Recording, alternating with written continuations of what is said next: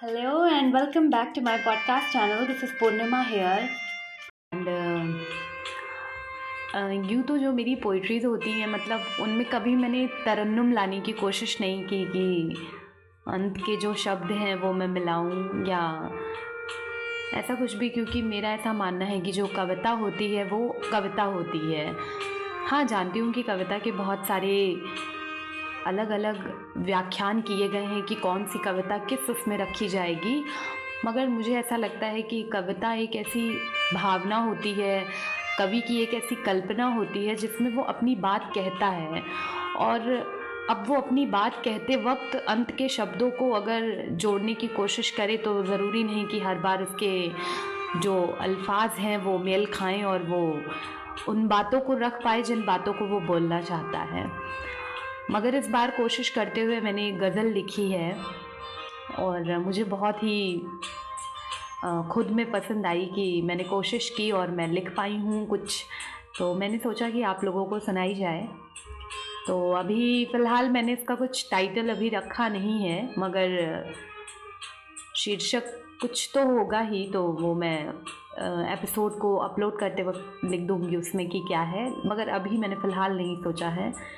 तो लेकिन फ़िलहाल के लिए हम ये गज़ल सुनते हैं और आप लोग भी सुनिए और गौर फरमाइएगा कि एक रात आफताब की सिसक के गवाह हुए हैं हम। एक रात आफताब की सिसक के गवाह हुए हैं हम। एक रात हमने भी सुबह होते हुए देखी है इकबाल। एक रात अपने आंसुओं की बरसात में भीगे हैं हम। एक रात रो रो कर हमने भी गुजारी है इकबाल।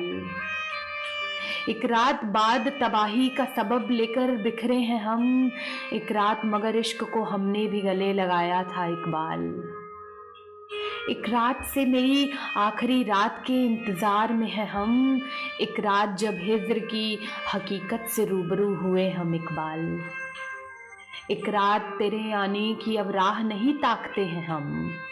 एक रात तेरे आने की अब राह नहीं ताकते हैं हम। एक रात तेरे दामन से लिपट कर हम भी रोए थे इकबाल। एक रात फूलों की सेज पर कांटों की चुभन में तड़पे थे हम। एक रात फूलों की सेज पर कांटों की चुभन में तड़पे थे हम। एक रात है कि शूल की सजी सेज पर हम सोते हैं इकबाल। दिल लगी दिलकशी, दर्द तन्हाई, शहनाई और फिर हिजर का बवाल। हिजर का अर्थ जुदाई होता है तो ये है कि दिल लगी दिलकशी, दर्द तन्हाई, फिर शहनाई और फिर ये हिजर का बवाल। एक रात दिल को चिटक कर चूरा होते हुए हमने देखा है इकबाल। ज़माने वाले बड़े रहबर बने फिरते थे। रहबर का अर्थ होता है हमदर्द बने फिरते थे। तो ज़माने वाले बड़े रहबर बने फिरते थे हमारे थमे किनारों पर कई कई बार। एक रात फिर हमने हमारी कश्ती को डूबते देखा इकबाल एक रात फिर हमने हमारी कश्ती को डूबते हुए देखा इकबाल और एक रात आफताब की सिसक के गवाह हुए हैं हम। एक रात हमने भी सुबह होते हुए देखी है इकबाल। एक रात हमने भी सुबह होते हुए देखी है इकबाल। ये एक बहुत ही छोटी सी कोशिश थी गज़ल लिखने की। अभी मैं गज़ल लिखने की ओर धीरे धीरे आगे बढ़ रही हूँ और कोशिश करती हूँ कि तरन्नुम वाली गज़लें लिखूँ और कुछ नया लिख सकूँ, कुछ अपने आप को मांझ सकूँ अपनी लिखावट को और निखार सकूँ और अपने सुनने वालों के लिए कुछ नया ला सकूँ। कुछ नए जज्बात, कुछ नए अल्फाज, कुछ नई गहराइयाँ उन तक पहुँचा सकूँ। और लोगों के जब मुझे मैसेजेस आते हैं कि आपके बहुत ही पॉडकास्ट अच्छे होते हैं, आपकी कविताएँ बहुत अच्छी होती हैं तो बहुत सुकून मिलता है दिल को और बहुत अच्छा लगता है कि लोग मेरी बातों से रिलेट कर पाते हैं एंड उन्हें अच्छा लगता है। और मुझे भी बहुत अच्छा लगता है आप लोगों के लिए ऐसे पॉडकास्ट बनाना और उसे फिर अपलोड करना और फिर ये होना कि अब आप लोग सुनेंगे एंड एक्साइटमेंट होती है मुझे भी।